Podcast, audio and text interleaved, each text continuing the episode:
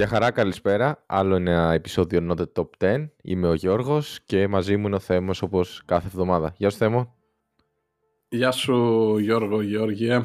Πώς είμαστε; Καλά, εδώ, στο χειμωνιάτικο καιρό της Ελλάδας. Στο Λονδίνο πώς είναι ο καιρός; Ε, ευθυνοπορεινό χειμώνα, είναι σε full κλίμα Χριστουγέννων ακόμα, ξέρεις, κόσμος έξω ψωνίζει, χαμός αυτά. Δεν έχετε Έχουν μέτρα ε; στολίσει.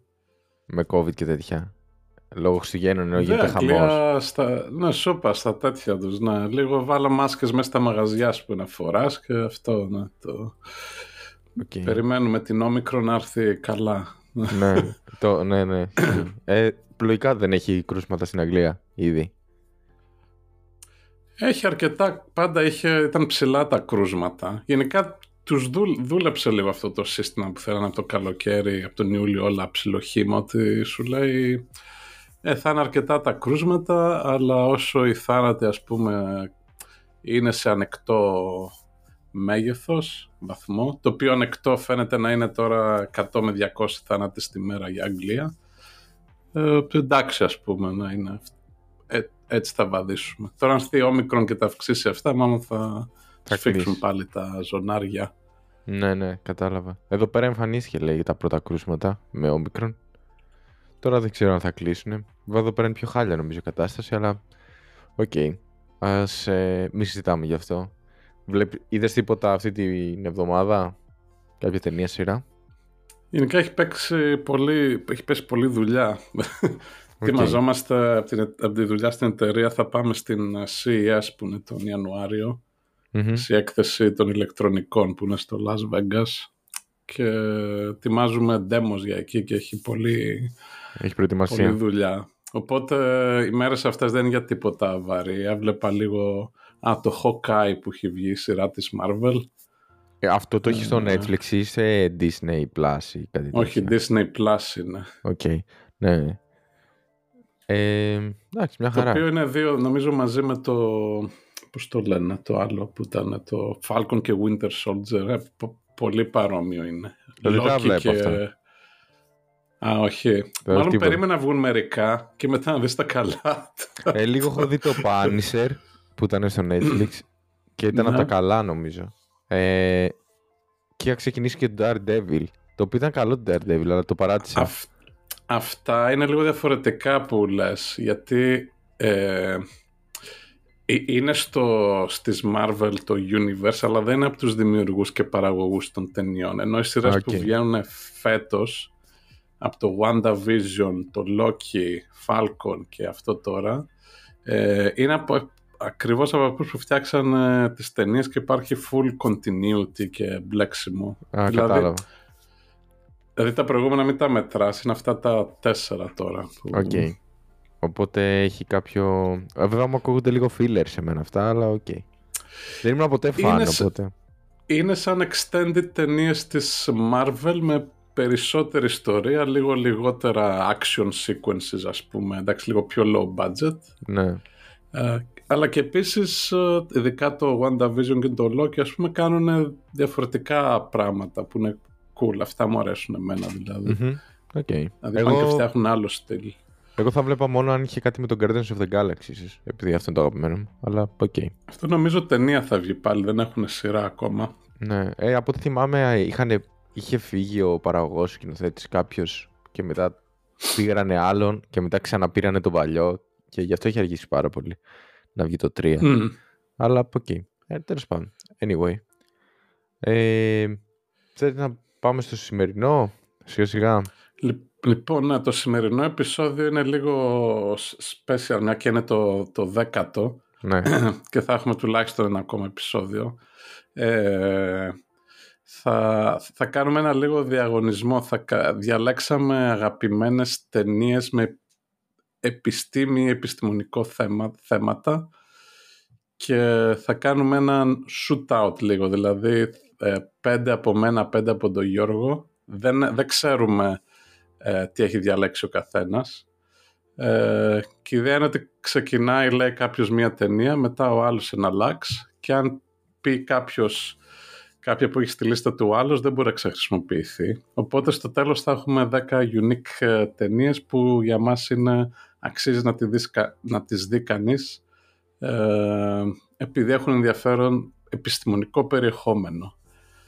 Ε, και να πω εδώ δεν ξέρω για σένα, τουλάχιστον για μένα δεν έβαλα μέσα ντοκιμαντέρ και τέτοια. Μιλάμε για κανονικές ταινίες. Ναι, εντάξει. Ε, αυτό, ενδιάμεσα επιστημονική φαντασία και επιστήμη. Ναι, εντάξει, θα μπορούσε να βάλει κάποιος την ταινία για το Higgs boson, ξέρω που κάνει ένα ντοκιμαντέρ πριν μερικά χρόνια. Ναι. Δεν λέμε για αυτό το στυλ, λέμε fiction πράγματα, αλλά να είναι με, καλή, με ωραία ε, επιστημονικά θέματα μέσα. Οκ. Ε, δεν ξέρω, θες να ξεκινήσεις; Λοιπόν, έχει σημασία ποιος ξεκινάει γιατί μπορεί να σου φάω ταινία.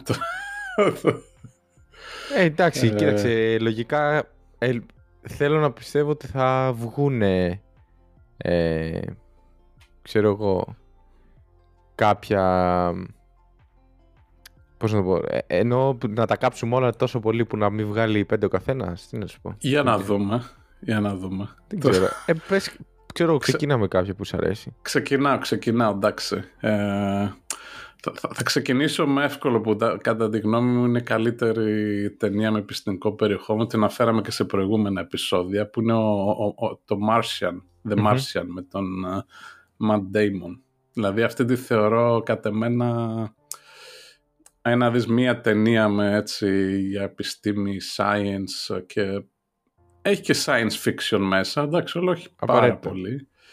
Ε, είναι αυτή, δηλαδή ότι έχω διαβάσει και το βιβλίο, ένα από βιβλίο αυτό, το οποίο ο τύπος ε, έλεγε, ρε παιδί μου, ότι ήθελε να κάνει ένα sci-fi με τον Άρη, αλλά να είναι full ε, ε, μελετημένο και να είναι όλα ρεαλιστικά και τα νούμερα και πώς θα ζούσες εκεί και τα λοιπά. Και το βιβλίο είναι full τεχνικό σε αυτα Και ότι τώρα αυτό το, το βρήκε κάποιος και το έκανε παραγωγή του Hollywood με τον Ridley Scott και τον Matt Damon να παίζει είναι θαύμα της φύσης. δηλαδή, ε, τα μπράβο στους παραγωγούς που το, το θα, αυτό θα μπορούσε να είναι κάτι πολύ low budget ή να θεωρούταν ότι είναι πολύ τεχνικό και δεν θα έχει ποτέ ενδιαφέρον ε, εμπορικά. Ε, αυτό που θέλω να πω για το Martian για έτσι λίγο να εξηγήσουμε και τι γίνεται. Μας δείχνει έναν αστροναύτη που έχει πάει στο Νάρι και συμβαίνουν κάποιες αναποδιές, ας το πούμε έτσι. Αυτός εγκλωβίζεται, οπότε πρέπει να σχεδιαστεί μια επιχείρηση διάσωσης. Ε, δεν θα αναφερθώ πολύ στην μπλοκή αυτή, γιατί δεν θέλω να το κάνω, να κάνω κάποιο spoiler, αλλά έχω να πω ότι πρώτον, ε, το πολύ ενδιαφέρον είναι βασίζεται λίγο και στο hype. Δηλαδή η ταινία βγήκε την εποχή που είχαμε φάει και το hype λίγο με, όταν ο Elon Musk ψηλό άρχισε να γίνεται popular με τη SpaceX. Ναι, ναι, όχι, είναι τέλειο το Δηλαδή έκατσε καλό το timing. Δηλαδή εκεί που ναι. έλεγε ο Elon Musk ότι μέχρι το 2025 θα έχω στείλει άνθρωπο στον Άρη και τέτοια. Νομίζω η ταινία πότε βγήκε το 2015, κάπου τότε δεν βγήκε το Martian. Ε, Άμα θα ψάξω. Για να okay. δω. Ναι. Ψάξω κιόλας. Λοιπόν, απλά αυτό που είναι έτσι ενδιαφέρον και την ξεχωρίζει από τις υπόλοιπες ταινίες με διαστημικές αποστολές ίσως είναι το γεγονός ότι όλο το... το 15 το πέτυχες. Okay, όλο το πλαίσιο στο σενάριο, δηλαδή αυτό το framework είναι ρεαλιστικό, δηλαδή από το πώς προσπαθούν να φτιάξουν κάποιο είδους ε, κήπο σε εισαγωγικά στον Άρη για να μπορέσουν να καλλιεργήσουν, για να είναι αυτόνομοι. Ναι, μεγαλώνει φαγητό με πατάτες στον Άρη. Ναι, ναι με τα οχήματα που θα χρειαστούν, με τις στολές, με τους πυράβλους που θα χρησιμοποιήσουν. Ότι υπάρχει το ρεαλιστικό που ξέ, ότι ο Άρης έχει το 1 τρίτο της μάζας της γης, άρα ξέρουμε ότι μπορούμε να το στείλουμε και το διαστημόπλιο και θα είναι πολύ πιο εύκολο να γυρίσει πίσω στη γη από ότι για να φύγει από τη γη. από Σωστά, θέμα ναι, λιγότερη βαρύτητα, λιγότερο καύσιμο. Ναι, ναι, οπότε όλα αυτά τα περιέχει. Και είναι πολύ ωραίο που, πώς να το πω, βασίζεται καθαρά σε, σε πράγματα ρεαλιστικά και παρόλα αυτά βγαίνει καλή ταινία. Δηλαδή δεν γίνεται βαρετό, να το πω έτσι. Δεν είναι ντοκιμαντέρ. Όχι τα απαραίτητο ντοκιμαντέρ είναι βαρετό, αλλά κατάλαβες τι Ναι, και θα μπορούσε να είναι B-movie, ας πούμε. Δηλαδή με low budget, και... αλλά έβγαλε, ξέρω εγώ, πάρα από μισό δις. 600 εκατομμύρια, κάτι τέτοιο. Δηλαδή, ε, πολύ καλό, ναι. Ήταν πολύ καλό, ναι, και σίγουρα αξίζει να το, να το δει κάποιος. Ναι. Λοιπόν, Σειρά σου. Λοιπόν, εγώ θα πάω, θα πω το Gravity, δεν ξέρω αν το είχες μέσα. Το είχα το Gravity στα backup, στα, στα δεύτερα. Ok, ok, ok. Όχι στο, στα, στα πέντε μου, αλλά το είχα να υποψιαζόμουν ότι μπορεί να το έχεις και εσύ και δεν το έβαλα στα... Λοιπόν... Αλλά δεν το ε, θεωρώ και super top, θα, θα σου πω. Για πες πρώτα εσύ. Θα σου πω, ε, Ας ξεκινήσουμε ότι το Gravity βγήκε, λοιπόν, το κοιτάω λίγο τώρα, το 2013 και παίζει η Σάντρα Μπούλοκ, ο George Clooney, Ed Harris, έχει πολύ καλό cast. Το ενδιαφέρον, αυτό που μου έκανε εμένα περισσότερο εντύπωση δηλαδή σε αυτήν την ταινία ήταν ότι όταν βγήκε και όλο το 2013 θυμάμαι εκτός ότι ήμουνα και ότι είχα μπει και στη σχολή τότε στο φυσικό οπότε ήμουν λίγο hyped με αυτά ήταν η πρώτη ταινία τόσο ρεαλιστική που να είναι και ποιοτική. Δεν θέλω να σποιλάρω γιατί μπορεί να πω κάποια ταινία που μπορεί να είναι στη λίστα πιο μετά. Οπότε, ε, μάλλον θα το θέσω κάπως αλλιώς. Σαν νέος, ας το πούμε, φοιτητής φυσικής κλπ. Ξέρεις, έχεις, νιώθαμε αυτό που το τυπό που οι ταινίες που βγαίνουν επιστημονικής φαντασίας όλες λένε βλακίες. Και βγήκε το Gravity και ήταν τόσο ήταν ρεαλιστικό, ήταν μέσα τα, ε, ο διαστημικός σταθμός, το κινέζικος διαστημικός σταθμός, το Soyuz που ήταν ακριβώς έτσι όπως είναι μέσα. Όλα αυτά ήταν ήτανε ρεαλιστικά, δηλαδή είναι έτσι όπως είναι στην πραγματικότητα. Εντάξει, είχε κάποιες υπερβολές εκεί με τα jetpack που είναι λίγο περίεργα αυτά, αλλά ε, έκρυβε ένα ρεαλισμό που έλειπε εκείνη την εποχή. Τώρα, σαν ταινία, ίσως είναι και βαρετή. Γι' αυτό και ίσως και να μην την έβαλες κι εσύ. Αλλά αν έχει, δηλαδή άμα, το δει, άμα δει κάποιος αυτή την ταινία θα δει πώς λειτουργεί ο διαστημικός σταθμός, πώς λειτουργούν οι στολές των αστροναυτών, πώς είναι το Soyuz μέσα, ποια είναι η διαδικασία να, ε, να προσδεθεί ένα σκάφος, να γυρίσει πίσω στη γη, που θα πέσει στη θάλασσα, θα το μαζέψουν. Δηλαδή όλα αυτά είναι πάρα πολύ ρεαλιστικά. Οπότε είναι πολύ καλό και έχει και καλό cast, οπότε βολεύει αυτό. Αλλά για μένα αυτό που έκανε μπαμ είναι ότι αν έβγαινε τώρα το Gravity δεν νομίζω ότι θα το είχα τόσο ψηλά. Αλλά όταν βγήκε το 13 ήταν από τις πρώτες προσπάθειες να... Γιατί το Interstellar βγήκε πιο μετά. Το, το Martian βγήκε πιο μετά. Και όλα αυτά. Ναι, το Gravity ήταν το πρώτο. Και όλα αυτά αυτή... ακολουθούν αυτήν την ναι. οικογένεια. Δηλαδή, άμα σου πει κάποιος το Interstellar, θα πεις και για το Martian, θα πεις και για το Gravity. Δηλαδή θα πάνε και παρέα. Το Gravity ήταν το πρώτο που βγήκε καλό επιστημονικά αυτή ναι. τη δεκαετία. Ε, οπότε εγώ το, το έχω βάλει στη λίστα μου και, και πιστεύω αξίζει. Εγώ, ναι, το Gravity Καταρχάς, ακόμα θυμάμαι το τρέιλερ. Όταν είδα την πρώτη φορά το τρέιλερ για το Gravity και στο σινεμά, δεν ξέρω αν το έχει δει, που, είναι, που δείχνει που ήταν ο. Δεν θυμάμαι τώρα, Σάντρα Μπούλοκ και ο George Clooney, αστροναύτη που χάνεται στο διάστημα και βγαίνει μόνος του και προχωράει και λε. Και το κόβει το τρέιλερ εκεί και πραγματικά είναι το πιο πετυχημένο τρέιλερ που έχω δει ε, ποτέ. Γιατί σε αφήνει και λες πραγματικά και αποκλείεται να γλιτώσει αυτός. Πώς θα γίνει. Πρέπει να δω την ταινία. Ναι, ναι. Ε, οπότε σούπερ πετυχημένο τρέιλερ, teaser ακριβώς όπως έπρεπε. Ε, full ρεαλιστικό μέσα. Αυτά που mm είπες, τα, το πώς κινούνται οι ήχοι που δεν, δεν έχεις ήχους στο διάστημα ακούγονται τάσος ε, και δεν ακούγονται πράγματα. Όταν σπάνε πράγματα, ας πούμε, όλα σε σιγή όταν είσαι απ' έξω. Ε, είναι ίσως μαζί με άλλο ένα που το έχω μετά η πιο ρεαλιστική ταινία για, για διάστημα okay. νομίζω ή τουλάχιστον ε, ναι, για διάστημα ας πούμε, ναι. ναι. Και απλώς δεν μου άρεσε προς το τέλος που το γυρνάει λίγο, έχει αρκετά, ξεφεύγει και γίνεται λίγο πιο φιλοσοφικό και... Εντάξει, αυτό το έχουν πολλά μωρέ. Φεύγει λίγο μετά, να γίνεται λίγο πιο λυρικό. Αλλά πάντων, ενώ το Martian από την αρχή μέχρι το τέλος είναι 100% σε βάσεις γέρας. Ναι, ναι, κατάλαβα. Ok. Okay. Ωραία. Ε, δεν ξέρω. Για πες, ποια είναι το δικό σου, η δικιά σου ε, Το νούμερο 2 για μένα είναι το Contact, η επαφή του Carl Sagan.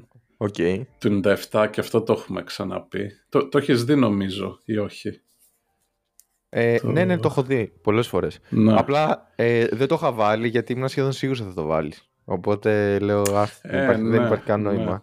Ήταν και το πρώτο μου ραντεβού με τη γυναίκα μου τώρα πριν, πρώτη φορά που βγήκαμε πήγαμε είδαμε το Contact, το πρώτο okay. ραντεβού ας πούμε πριν 24 χρόνια.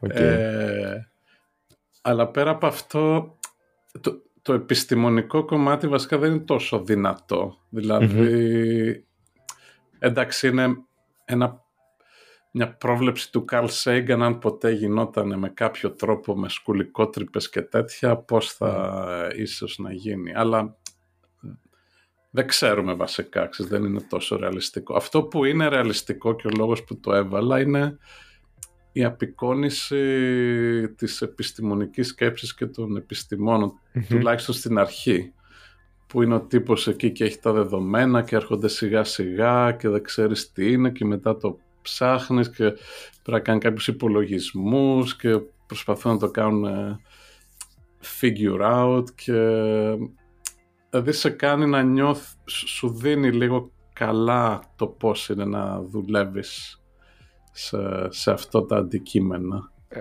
εγώ αυτό που θέλω να πω είναι ότι και θα το δείτε και στη συνέχεια της λίστας με τις επιλογές μου ότι μπορεί να αναφέρω και κάποια ταινία ή σειρά που να μην είναι επίπεδου Gravity και Martian σε ρεαλισμό αλλά θα τις έβαζα σε αυτή την κατηγορία που, που είναι stimulating σαν επιστημονική φαντασία. Δηλαδή ξέρεις ότι θα πούνε και κάποια πράγματα που είναι υπερβολές αλλά θα το ευχαριστηθείς και θα, σου, θα σε γεμίσει λίγο με αυτή την, ξέρω εγώ πώς να το πω, επιστο, επιστήμο, έτσι μια, μια διάθεση για την επιστήμη. αυτό Ακόμα και το αναρωτηθείς αν αυτό μπορεί να γίνει ή όχι, αρκεί. Δηλαδή... σε αφήνει με μια καλή αίσθηση να θες να δεις λίγο παραπάνω, να γίνεις επιστήμονας, ας πούμε, ναι, να αυτό δουλειά. Ναι. Και ειδικά άμα το έχεις δει και σε μια ηλικία που μπορεί να παίξει κάποιο ρόλο μετά, ξέρω εγώ, στο ότι θα διαλέξει να σπουδάσει κάτι τέτοιο, το contact είναι κλασική περίπτωση. Δηλαδή, μπορεί το, το wormhole να μην είναι ρεαλιστικό αυτή τη στιγμή, αλλά, όταν, αλλά το contact ανήκει στην κατηγορία που μπορεί μετά να μπεις στο YouTube και να ψάξεις βιντεάκι ε, how close we are to contact, to the contact movie. Δηλαδή, να, να λες, παίζει αυτό να γίνει. Οπότε αυτό από μόνο του, εμένα μου αρκεί για να το πω ότι είναι μια καλή ταινία επιστημονικής φαντασίας που θα είναι stimulating για το κοινό και αξίζει, ναι. και αξίζει να τη δεις. Δηλαδή αυτά που θα πούμε αξίζει να τα δει όποιος. Ποιος δεν έχει δει το contact. Και επίσης είναι καλή και σαν ταινία οι χαρακτήρες ας πούμε. Το, το Martian που ανέφερα πριν δεν έχει ιδιαίτερο character arc που λέμε ναι, ναι. Ο, ο, του Matt Damon. Εντάξει, προσπαθεί απλώς να επιβιώσει. Το Contact έχει πιο πολύ συνέστημα μέσα, έχει διάφορους χαρακτήρες, είναι σαν ταινία είναι νομίζω πιο... Ε, οι χαρακτήρες είναι πιο καλά Λοιπόν, θα προχωρήσω. Ε, λοιπόν, εδώ αφήνουμε τα διαστημικά και αστρονομικά και τέτοια. Ε, Έχω βάλει το Ex Machina ή Ex Machina, το οποίο το είχαμε αναφέρει και στο ναι. επεισόδιο με το AI, γιατί Η αλήθεια είναι εδώ πέρα θα ήθελα να το βάλω μαζί με το Hair. Γιατί όπως και σε εκείνο το επεισόδιο τα είχα αναφέρει και τις δύο αυτές ταινίες μαζί. Για, διαφορ... για διαφορετικούς και για τους ίδιους λόγους. Αυτές οι ταινίες είναι ό,τι καλύτερο υπάρχει για μένα πάνω σε αυτό το αντικείμενο της τεχνητής νοημοσύνης της προηγούμενης δεκαετίας. Γιατί φέρανε το ρεαλισμό με ποια έννοια; Μπορεί το επίπεδο αυτό που παρουσιάζουν να μην είναι κάτι που υπάρχει αυτή τη στιγμή, αλλά δεν πήρανε ένα AI που προσπαθεί να καταστρέψει τον πλανήτη, να φέρει ρομπότ που θα εκδικηθούν την ανθρωπότητα και όλα αυτά που μέχρι πρότινος και με την pop κουλτούρα είχε συνδεθεί η τεχνητή νοημοσύνη, αλλά πήρανε το ρεαλισμό, δηλαδή πώς μπορεί να είναι απλά συντροφιά για τον άνθρωπο η τεχνητή νοημοσύνη και όλα αυτά. Οπότε θα τα βάλω μαζί. Ελπίζω να μην σου έχω κάψει το χέρι άμα το είχες ή κάτι τέτοιο, αλλά τα έχω βάλει μαζί εγώ. Το Ex Machina. Δεν τα είχα καν ούτε καν στα δευτερεύοντα. Okay. Ε, το Ex Machina και το χέρι, για όσους δεν έχουν ακούσει τα προηγούμενα, το, το χέρι είναι η ιστορία, το, το χέρι το δικό της μεταφράζεται στα ελληνικά, όπου ο πρωταγωνιστής μας, ο Joaquin Phoenix παίζει κιόλας, ε, αγοράζει έναν υπολογιστή το, ο οποίος έχει μια τελευταία γενιά σε AI, η οποία πρακτικά είναι πάρα πολύ ρεαλιστική. Νομίζω και η Scarlett Johansson κάνει τη φωνή. Κάποιο, κάποια γνωστή κάνει τη φωνή του. Ναι, ναι, Scarlett Johansson. Ναι. ναι, ναι. Ε, και πρακτικά του κρατάει συντροφιά και βλέπεις πώς εξελίσσεται και προχωράει η σύνδεση μεταξύ αυτών των δύο με, έτσι, με ένα δυστοπικό και ίσως ρομαντικό τρόπο, τέλος πάντων. Αλλά είναι πάρα πολύ... Δηλαδή είναι ταινία που πραγματικά πιστεύω μπορεί να προβληματιστείς γιατί λες αυτό θα έρθει κάποια στιγμή. Και οπότε το προτείνω σίγουρα 100%. Και το Ex Machina είναι μια ιστορία που πρακτικά έχεις έναν ε, entrepreneur genius που φτιάχνει ένα ρομπότ τεχνητή νοημοσύνη το οποίο αυτό έχει τη δυνατότητα ε, να παρατηρεί τις ανθρώπινες συμπεριφορές, να τις αντιγράφει και να μανιπιουλάρει εν τέλει τους ανθρώπους και βλέπεις πως ε, έχεις έναν δημοσιογράφο τεχνολογίας, ο οποίος πάει να κάνει, ας το πούμε, χοντρικά ένα ρεπορτάζ για αυτό το δημιούργημα. Έχεις και τον άλλο χαρακτήρα που είναι ο Genius Entrepreneur. Αυτοί οι δύο ε, συγκρούονται σε χαρακτήρες ε, και βλέπεις πως το ρομπότ αυτό, ας το πούμε, αντιλαμβάνεται αυτό και τελικά μανιπιουλάρει και τους δύο προς δύο όφελος. Και το αφήνω εκεί. Καταπληκτική ταινία, αξίζει να τη δείτε. Και πασάρω για το. Αν έχεις κάποιο σχόλιο και να μας πείσει την επόμενη. Ε, το σχόλιο μου για αυτά είναι. Ε, το Ex Machina νομίζω αρκετά ανώτερο από το Hair. Σαν... Είναι ανώτερο. Αλλά, αλλά είναι κοντά. Δηλαδή, αν δει ένας στο ένα, για μένα αξίζει να δει και το άλλο. Ναι. Ε, το Ex Machina. Ναι, είδα, την είδα, θυμάμαι κοντά όταν βγήκε χωρίς να ξέρω και πολλά πολλά και λέω να μια ταινία που δεν περίμενα και πολλά και είναι πάρα πολύ καλή. Ε, είχα αναφέρει και νομίζω σε άλλο επεισόδιο δεν μου άρεσε ότι δείχνει τον lone genius ότι τα έκανε όλα μόνος του. Δηλαδή, εντάξει, θες μια τεράστια ομάδα για να το κάνεις αυτό, αλλά πάει στο καλό. Ο τρόπος που δείχνει όμως την τεχνητή νοημοσύνη και το πώς αναπτύσσεται είναι, είναι πολύ ωραίο και είναι και ωραίο και σαν ιστορία μέσα, σαν ταινία. Okay. Ωραία. Ε, πάμε τώρα για το δικό μου το τρίτο. Είχα, είχα, προβληματιστεί πολύ ποιο να βάλω. Έχει να κάνει με το Interstellar. Στην αρχή, νομίζω θα το βάλω σαν νούμερο 3. Στην αρχή έλεγα να μην... Λέω, λέω, στην αρχή μάλλον λέω σίγουρα πρέπει να το βάλω. Είναι πολύ καλή ταινία από αυτή τη δεκαετία. Αλλά μετά έκατσα και το σκέφτηκα λίγο και λέω κατά πόσο είναι επειδή η ταινία είναι καλή επιστημονικά και κατά πόσο επειδή είναι καλή σαν ταινία. Εντάξει, και τα δύο. Ε, αλλά τελικά θα το βάλω γιατί έχει τόλμησε ο να πάρει δύο-τρία θέματα από την ε, σχετικότητα, ειδικά την γενική σχετικότητα και λέει θα τα χρησιμοποιήσω σαν plot devices, δηλαδή να παίζουν κύριο ρόλο μέσα στην ταινία μου. Ότι δηλαδή, ξέρεις, ε, ε, αργεί ο χρόνος και, ξέρεις, και διαστέλλεται και τα λοιπά. Οπότε θα του... αυτός είναι ο λόγος που θα τη βάλω εδώ. ε, την ταινία. Αλλά άμα τα βγάλεις αυτά τα δύο-τρία και ότι έχει ένα visual της μαύρης τρύπας. το υπόλοιπο είναι μια normal ταινία sci-fi ας πούμε στο διάστημα με καλούς χαρακτήρες και ενδιαφέρουσα ιστορία. Δηλαδή το επιστημονικό κομμάτι δεν είναι τόσο μεγάλο όσο στα προηγούμενα. Ε, το σχόλιο Αλλά θα τη βάλω σαν νούμερο 3 γιατί και μόνο για αυτά τα λοιπόν. τις δύο-τρεις ιδέες που τις βάλανε μέσα αξίζει.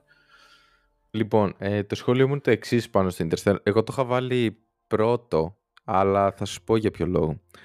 Ε, το Interstellar έτυχε το 2015 και μετά από λίγα χρόνια είχαμε και την πρώτη φωτογραφία της μαύρης τρύπας.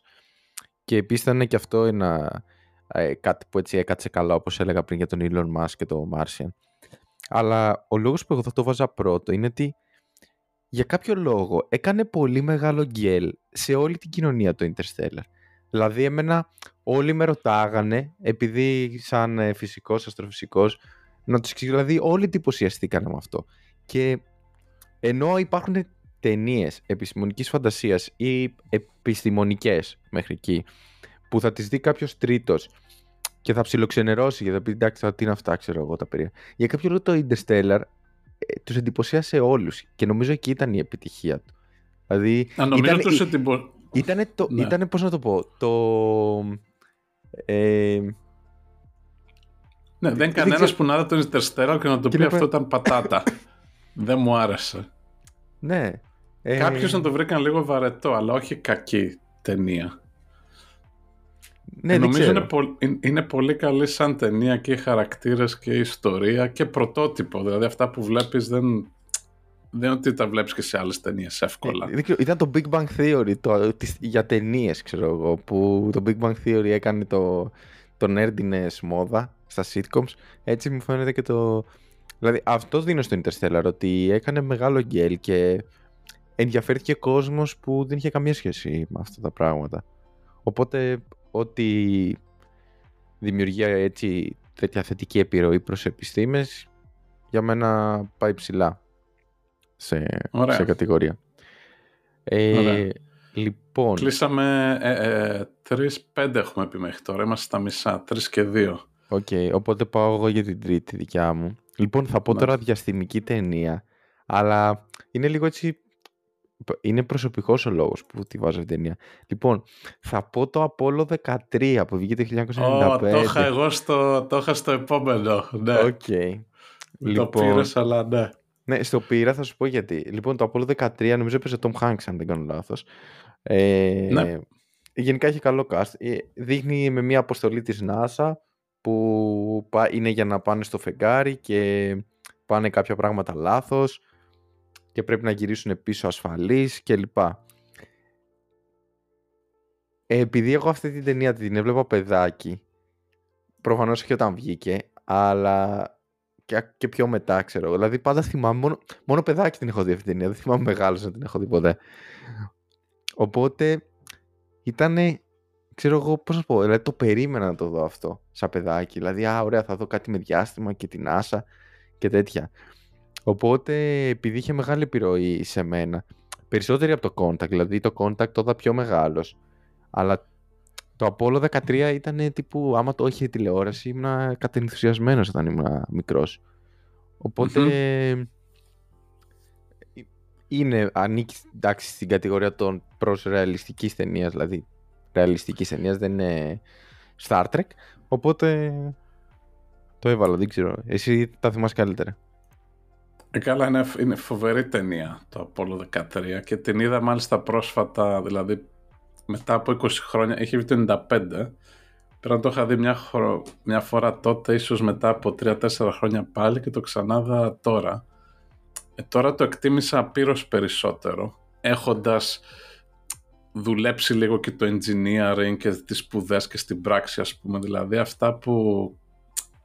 Ε, άμα άμα έχεις συναντήσει παρόμοιες καταστάσεις, εντάξει, όχι στο διάστημα, αλλά στο να λύσεις προβλήματα σε engineering, ε, το, την εκτιμάς ε, πάρα πολύ αυτή την ταινία. Και το εντυπωσιακό είναι ότι ο κόσμος που δεν ξέρει και πάει και βλέπει την ταινία, ε, αρχικά νομίζω ότι εντάξει μια ιστορία, ας πούμε τα σκεφτήκανε σε ρεογράφη, αλλά 95% από αυτά που δείχνει ακριβώς όντως έτσι γίνεται. Είναι ρεαλιστικά. Δηλαδή είναι φοβερό. Δηλαδή ο χρόνος που είχαν όλα αυτά, τα προβλήματα που εμφανίστηκαν, που, που πρέπει να φτιάξουν αυτό το κομμάτι που να βάλουν ε, ξέρεις, ε, μια, ένα στρογγυλό σε ένα τετράγωνο μέσα στο τέλος. Όλα όντως γίνανε έτσι. Και τώρα υπάρχουν μάλιστα και podcast. Ε, υπάρχουν ένα-δυο καλά podcast που έχει ακριβώς το... Ε, αναλύουν την ταινία και την πραγματική ιστορία παράλληλα. Okay. Και έχουν και τις συνομιλίες των αστροναυτών. Ε, οπότε αν θα πρότεινα σε κάποιον αν δεν την έχει δει τελευταία, αν δεν την έχει δει καθόλου, να δει την ταινία και να ακούσει και τα podcast τα σχετικά. Είναι πολύ ωραία. Είναι ξένα podcast αυτά, ε. Ναι, στα αγγλικά είναι. Ίσως πρέπει να το κάνουμε μια σεζόν The Apollo Program δικιά μας. Breaking down, ξέρω. Κάπως έτσι.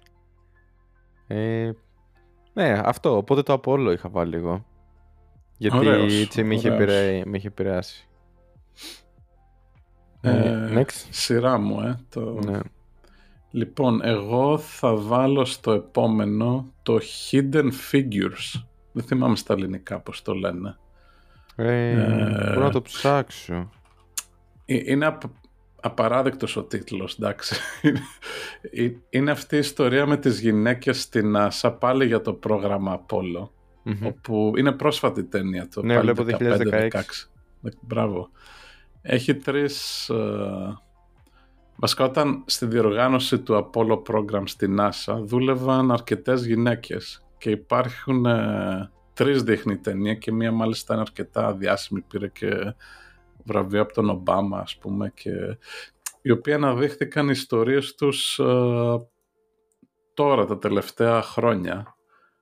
Ε, η οποία έκανε ας πούμε τους υπολογισμούς για την τροχιά που έπρεπε να έχουν οι κάψουλες και μπορεί να μην υπήρχε να μην είχαμε φτάσει στο, στη σελήνη τότε αν δεν είχε γίνει δουλειά από αυτές Ε, και η ταινία αναλύει αυτό πώς ήταν τότε να δουλεύεις μέσα στη NASA και ειδικά σαν γυναίκα που ξέρεις δεν τους θεωρούσαν και ιδιαίτερα ε, ήταν computers όπως ε, ήταν η- η τιμολογία των γυναικών και των ανθρώπων που δούλευαν και κάνανε πράξεις Μμμ. πριν έχουμε ηλεκτρονικούς computers. Λεγόταν computers ας πούμε, αλλά ήταν άνθρωποι. Ε, οπότε τη βάζω μέσα αυτή την ταινία πρώτον βλέπεις λίγο από μέσα πώς σχεδιάζανε το πρόγραμμα Apollo τώρα μέσα από την NASA και δεν έχει σχεδόν καθόλου τι γινόταν στο διάστημα Μμμ. ας πούμε, οπότε βλέπεις την άλλη μεριά.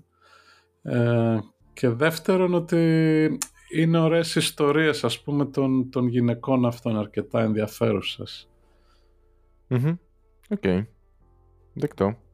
Δε- δεν την έχω δει. Μπορεί να τη, να τη βάλω να τη δω άμα είναι. Βάλε, βάλε. Λοιπόν, είμαι... Πάω για το νούμερο 2 το δικό μου, αν δεν κάνω καλά, αν δεν κάνω λάθος. Ε, το τέταρτο, ναι. Ναι. Λοιπόν, τώρα κοίταξε να δεις τώρα. Δεν ξέρω κατά πόσο ταιριάζει αυτή η ταινία που έχω διαλέξει εδώ. Αλλά πρώτον είναι, Οχ. κατα... είναι καταπληκτική, οπότε αξίζει να τη δείτε. Δεν είναι ακριβώς επιστημονικής φαντασίας, αλλά δεν είναι καν ακριβώς επιστήμης.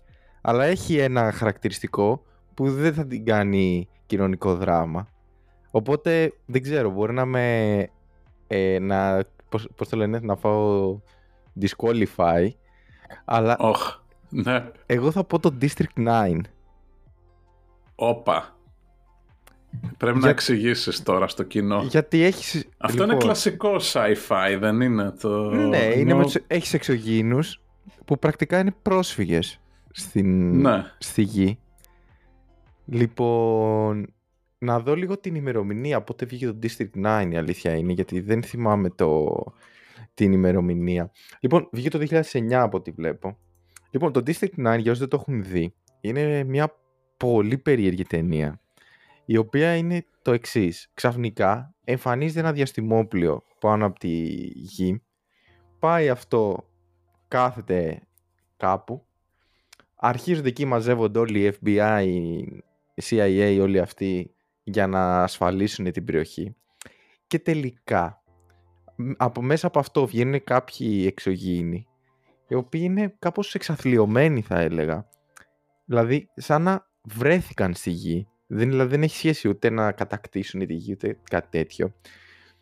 Και μετά αυτοί ζουν σαν πρόσφυγες εκεί πέρα, έχουν ένα καταβλισμό, μια μικροκοινωνία με μικροοικονομία, τους δείχνει να τσακώνονται επειδή ο ένας θα κλέψει από τον άλλο. Και προφανώς έχει κάτι, ε, δηλαδή εμένα μου βγάζει κάτι αλληγορικό σε σχέση με το πώς αν έβγαινε η ταινία και στην Αμερική και στο κάμπ είχαν Μεξικανούς, μπορεί να γινόταν ε, να υπήρχε πρόβλημα, οπότε σου λέει θα βάλω εξωγήινους ότι έρχονται, ναι, αλλά θα ναι. τους βάλω σε δομές ε, σε εισαγωγικά φιλοξενίας που πρακτικά τους έχω φλεξμένους και εκεί πέρα αρχίζει και δεν θα πω ανθίζει, αλλά εμφανίζεται μια, αυτό, μια μικροκοινωνία με όλα τα χαρακτηριστικά. Ε, κάποιοι κάνουν smuggling, κάποιοι ε, έχουν, βγάζουν χρήματα επειδή πουλάνε παράνομα κάτι άλλο, κάποιοι κλέβουν και όλα αυτά. Οπότε φαντάζομαι δεν θα το έχεις βάλει καν γιατί είναι, δεν είναι το κλασικό, δεν είναι Star Wars, ξέρω, δεν είναι ανήκει σε αυτή την κατηγορία. Αλλά αξίζει να το δει την, Την έχω σε sci-fi, θα την έβαζα sci-fi, αλλά όχι σε κατηγορία επιστημονικό πάρα πολύ. Αλλά okay. ναι, έχεις... Είναι σίγουρα πρωτότυπη γιατί είναι ίσως η μόνη ταινία που, η εξωγήνη δεν θα εξωγήνους ε, με εντελώ δεν είναι αυτή ο wow, πάμε να τα καταστρέψουμε όλα, είναι πιο down to earth, λίγο πιο βρώμια και ρεαλιστικό ίσως. Δεν είναι αυτή η σούπερ ε, που μπορούν να κάνουν τα πάντα και χαμος ναι. Ε, οπότε αυτό είχα βάλει εγώ. Μάλιστα. Ε, και δεν ξέρω. Πώς να... Ξέρω εγώ, άμα θες λοιπόν, προχωράς. προχωράω, ναι. Το... Τελευταία μου ήμουνα μεταξύ δύο. Το... Θα έβαζα ίσως το decor, το οποίο όμως ε, θα το έβαζα γιατί έχει πάρα πολλές επιστημονικές ε, ιδέες μέσα. Τα είπαμε αναλυτικά στο προηγούμενο επεισόδιο βέβαια, να πει ο κόσμος το ακούσει αν δεν το έχετε Ε, δεν με πειράζει που, ήταν, που είναι αρκετά ανακριβή. Θα το έβαζα γιατί έχει πολλές ιδέες επιστημονικές ε, αυτή η ταινία. Αλλά εντάξει, επειδή το αναφέραμε και ίσως αυτοί μας ακούνε, λογικά θα το έχουν ακούσει το επεισόδιο και θα το έχουν δει αν τους ενδιαφέρει. Είπα να προτείνω μια καινούρια.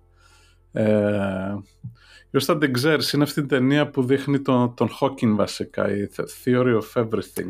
Δεν το είχα σκεφτεί και εγώ, αλλά λέω τώρα αυτό είναι πιο πολύ ντοκιμαντέρ, γιατί είχα σκεφτεί και το Imitation Game και όλα αυτά. Και... Αλλά ναι, το... Ε, είναι, δεν είναι... Ε, Υπάρχει άλλη μία σε αυτό το στυλ που, είναι, που είχε πάρει με τον, πώς με τον Νας, τον ναι, ναι. μαθηματικό, το, δεν θυμάμαι πώς τη λένε τώρα, το, το Beautiful Mind. Ναι, σωστά, Beautiful ε, Mind.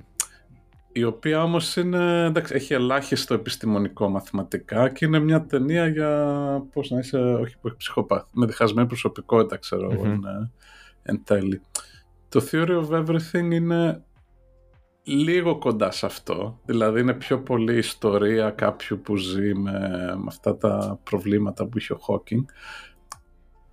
Αλλά νομίζω δείχνει καλά και την, τις επιστημονικές ιδέες και το πώς τα σκεφτόταν και ζούσε με αυτά και, και πώς συνέδε την δουλειά την επιστημονική με την καθημερινοτητα Ε, και είναι και πολύ καλή ταινία βασικά. Δηλαδή είναι... Ναι, είναι πολύ ωραία ταινία. Είχα πάει να τη δω με, με κανονικές προσδοκίες ας πούμε και βγήκε καλύτερη από όσο περίμενα. Λέω να, μια ωραία ταινία για ένα Και την προτιμώ από το Beautiful Mind.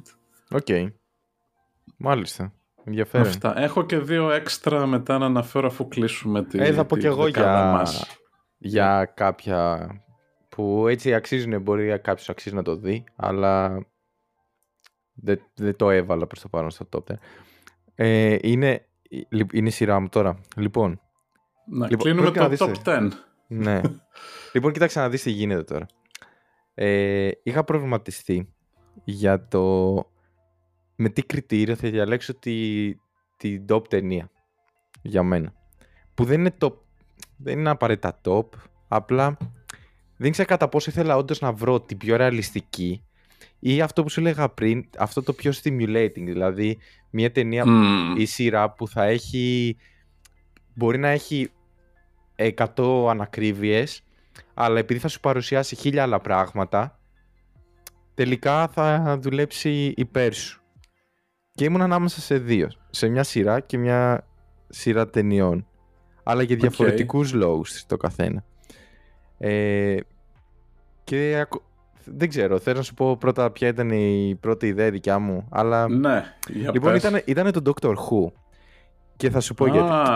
Okay. Το Doctor Who είναι... Ποιο Doctor Who τώρα, όλα η, η, η, από το 60 το... μέχρι όχι, τώρα. Ας πούμε από, από το remaster με τον Eccleston, πότε βγήκε το 2002-2003, κάπου okay. τότε. Δηλαδή το κομμάτι Eccleston, Tennant, Matt Smith, ε, Capaldi, το τελευταίο με εκείνη τη κυρία δεν τα έχω δει. Με τη γυναίκα, ναι. ναι. Αλλά θα μου πεις ρε Γιώργο, τώρα μου λες για πιο... Ε, τώρα θα μου βάλεις το Dr. Who σε αυτά. Το Doctor Who έχει ένα εξής χαρακτηριστικό.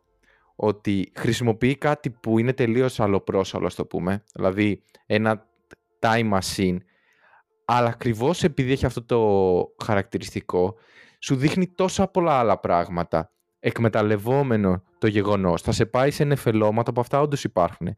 Υπάρχει επεισόδιο που σε πάει στο τέλος του σύμπαντος που σβήνουν τα άστρα. Που αυτό είναι ρεαλιστικό. Ξέρεις ότι κάπως έτσι θα πεθάνει το σύμπαν θα σου σε πάει σε ένα εκατομμύριο διαφορετικούς πλανήτες. Θα σε πάει στη γη, υποτίθεται μετά πολύ στο μέλλον και θα προσπαθήσει να σου δείξει κάτι. Να είναι ίσως τραβηγμένο, αλλά όχι εκτός ρεαλισμού.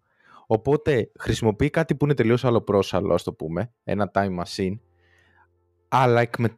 χρησιμοποιώντας αυτό θα σου δείξει τόσα πολλά άλλα πράγματα. Θα σου δείξει ανθρώπους που στο μέλλον έχουν καταφέρει να μην πεθαίνουν ή το μυαλό τους να αποθηκεύεται σε μηχανές. Θα σου δείξει ε, ότι πώς η, την πρώτη επαφή ανθρώπων με εξωγήινων π.χ. Ε, θα σου δείξει πάρα πολλά πράγματα που συνολικά θεωρώ ότι σε, σε γεμίζουν αν σ' αρέσει η, η επιστήμη, οι ταινίες επιστημονικές φαντασίας κλπ. Και μαζί με αυτό, γι' αυτό είχα βάλει, θα ακουστεί περίεργο, και το Star Wars. Γιατί πατάει, πατάει στο In a Galaxy Far Far Away και σου δείχνει πλανήτες με δύο ήλιους. Που αυτό όμως είναι ρεαλιστικό. Θα σου δείξει πλανήτες που είναι μεγάλοι, πλανήτες που είναι μικροί, πλανήτες που είναι περισσότερο με πάγο, άλλοι που είναι έρημος, που αυτά είναι ρεαλιστικά. Δηλαδή γνωρίζουμε, ξέρουμε πάνω από 4.000 εξωπλανήτες με πάρα πολλά χαρακτηριστικά. Ξέρουμε ότι τα διπλά άστρα είναι σχεδόν, ίσως είναι περισσότερα από τα μονάτα άστρα στο σύμπαν. Ε, οπότε... Και το Star Wars βγήκε πριν ανακαλύψουμε οποιονδήποτε εξωπλανήτη. Όταν... 20 χρόνια πριν. ναι. ναι. Οπότε έχω βάλει δύο το Doctor Who και το Star Wars σαν πρώτα που εκμεταλλευόμενοι το ένα το είναι Galaxy Far Far Away οπότε μπορώ να, σου λέει μπορώ να βάλω ό,τι θέλω.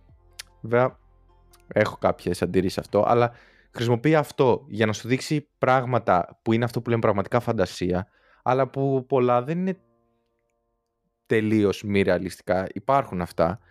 Ε, και το Doctor Who που πάλι εκμεταλλευόμενο το γεγονός ότι αυτός μπορεί να πηγαίνει σε οποιοδήποτε μέρος του σύμπαντος σε οποιαδήποτε χρονική στιγμή, σου δείχνει πάρα πολλά πράγματα.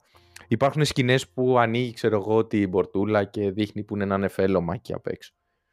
Οπότε, ναι, αυτό δεν μπορούμε να το κάνουμε, αλλά υπάρχουν εκεί πέρα έξω όλα αυτά που παρουσιάζουν αυτά τα δύο. Οπότε, συγγνώμη γι' αυτό, αλλά overall εγώ γι' αυτό το έβα, τα έβαλα αυτά τα δύο πρώτα για το, καθαρά για το stimulating. Ότι μπορεί να σε απογοητεύει ότι ξέρεις ότι εσύ δεν θα το καταφέρεις αυτό. Αλλά να ένας τρόπος ωραίος να τα δεις, ξέρω. Αυτό. Μάλιστα. Ε, για το, εντάξει, το Star Wars δεν έχω να πω πάρα πολλά. Εντάξει, είναι, είναι αρκετά. Απλά ίσως επειδή το έχουν δει, γι' αυτό το είπα. Αλλά και εγώ το Dr. Who ναι. είχα βάλει πρώτο. Σαν ακριβώς γι' αυτό το λόγο. Το Doctor Who, ναι, δύο σχόλια. Νομίζω συμφωνώ με αυτά που λες, απλώς δεν είναι καλό value for money, ή μάλλον value for χρόνο. Καλά, ναι. Δηλαδή, θέλει πάρα πολλές ώρες να επενδύσεις και να βρεις τα καλά αυτά που σου αρέσουν μέσα. Ε, ισχύει θα... Υπάρχουν και μάπα επεισόδια. Ότι κάθε επεισόδιο που θα δεις ε, μία ώρα πόσο είναι θα έχει μέσα κάτι που θα σε κάνει inspire. Ε, και το άλλο σχόλιο για τον Dr. είναι ότι όταν ξεκίνησε ο, ο τρόπος που το σχεδιάζαν ήταν ε, βασικά αυτό που είπες και εσύ ότι λένε να φτιάξουμε κάτι εκπαιδευτικό και υπήρχε ιδέα να πώς θα μάθουμε τα παιδιά πιο πολύ να δουν άλλους πολιτισμούς, άλλα μέρη και από εκεί βγήκε η ιδέα α, αν υπάρχει ένα, μια χρονομηχανή και θα πηγαίνει ο τύπος σε διάφορα μέρη και θα τα βλέπουν αυτά τα παιδιά και θα, θα βλέπουν ας πούμε αρχαία Αγγλία ή την Αίγυπτο ή το διάστημα. Δηλαδή αυτό που λες εσύ που σου άρεσε είναι ακριβώς όπως είχε σχεδιαστεί, δηλαδή να σου δείχνει πολλά πράγματα και πολλά ερεθίσματα και να μάθεις εκεί τι γινεται Ε, και ακόμα και τώρα το διατηρεί αυτό το ναι, ναι. Doctor Who, δηλαδή εντάξει το τελευταίο δεν τα έχω δει πολύ με την uh, Jodie Whittaker νομίζω ότι λένε την, ναι, και εγώ Doctor. Αλλά πήγε ένα επεισόδιο που ήταν Ινδία-Πακιστάν, πώς έγινε τη στιγμή που γίνεται, χωρίστηκαν οι χώρες. Mm-hmm. Όπου είναι σημαντικό ε, ας πούμε συμβάν στην ιστορία και αν μπορεί να μην το έχεις διαβάσει, ακούσεις, ας πούμε στην Ελλάδα το κάνουμε αυτό. Ναι, αλλά μέσα από ένα ε, επεισόδιο... Αλλά μέσα από ένα επεισοδιάκι ας πούμε, αν βλέπεις ενδιαφέρον, διαβάζεις και λίγο μετά online τι γίνεται, το μάθες. Οπότε, ναι, ε, υπηρετεί το διδακτικό του ρόλο τον Doctor Who. Ok. Okay. Ε, θες να πούμε έτσι και ε. καμία άλλη έξτρα για να το... Ε, λίγο χύμα μερικά, όχι, ε, να σου πω τη χειρότερη επιστημονική ταινία. Την...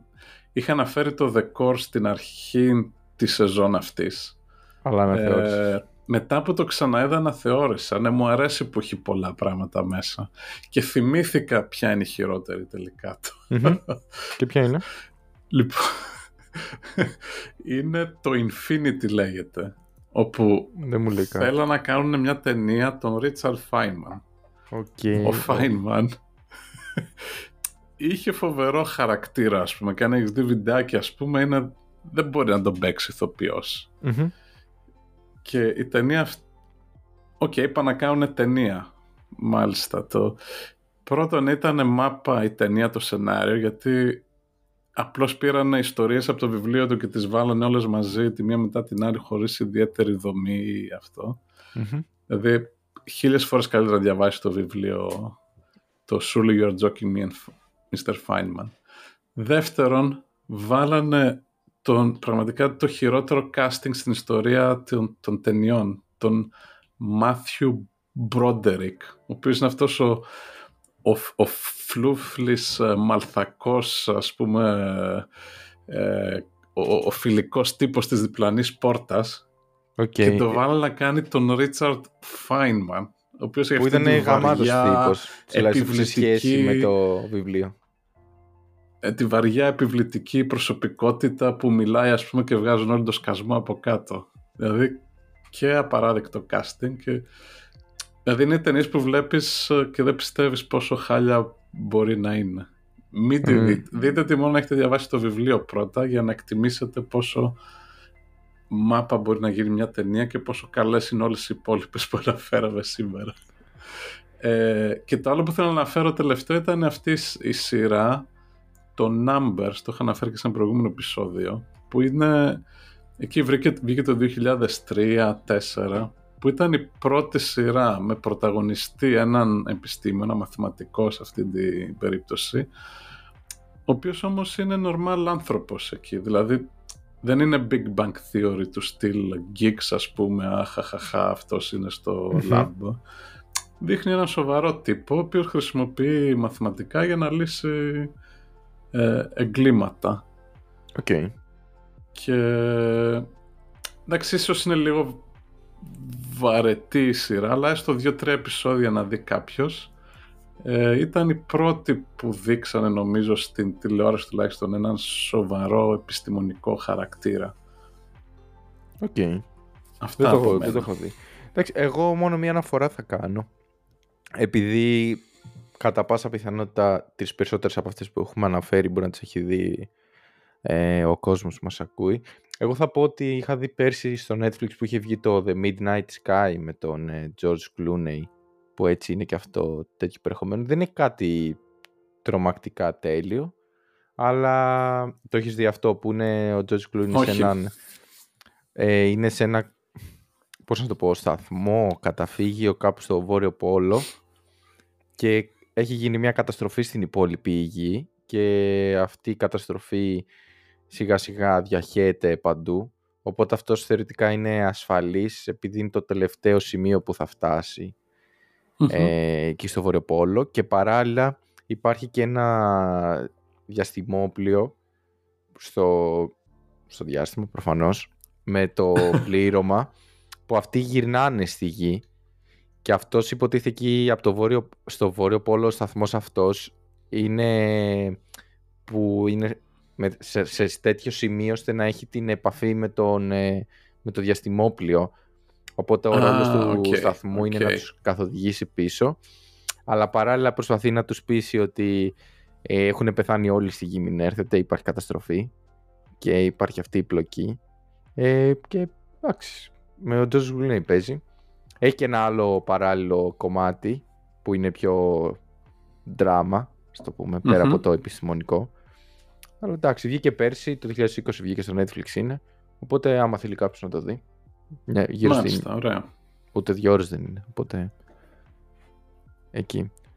Τώρα δεν ξέρω αν υπάρχει κάτι ε, κάτι έτσι πολύ επιστημονικό δεν ξέρω, τα βασικά τα έχουμε πει. Τα είπαμε νομίζω, ναι. Ναι, μετά άμα πιάναμε απλά επιστημονικές φαντασίες που απλά είναι ωραίες. Αλλά εντάξει, τότε εκεί είναι πάρα πολλές. Άλλο αυτό, άλλο podcast αυτό. Ναι. ναι. Αυτά. Okay. Λοιπόν, οπότε το κλείνουμε το σημερινό επεισόδιο. Έγινε. αυτό ήταν το δέκατο επεισόδιο, οπότε αναγκαστικά πρέπει να υπάρξει σίγουρα εντέκατο. Ναι, ναι, πάλι δεν θέλει προετοιμασία το επόμενο, εντάξει είμαστε, μην αγχώνεστε. Οπότε την επόμενη πέμπτη, 12 η ώρα, σε Apple Podcast, Spotify κλπ. Σε όλα. Σε όλα. Αυτά. Λοιπόν, ευχαριστούμε που μας ακούσατε. Στείλτε μας άμα έχετε κάποια καλή πρόταση στο, στα social media, Instagram και Twitter. Και καλό βράδυ. Γεια σας, γεια σου Γιώργο.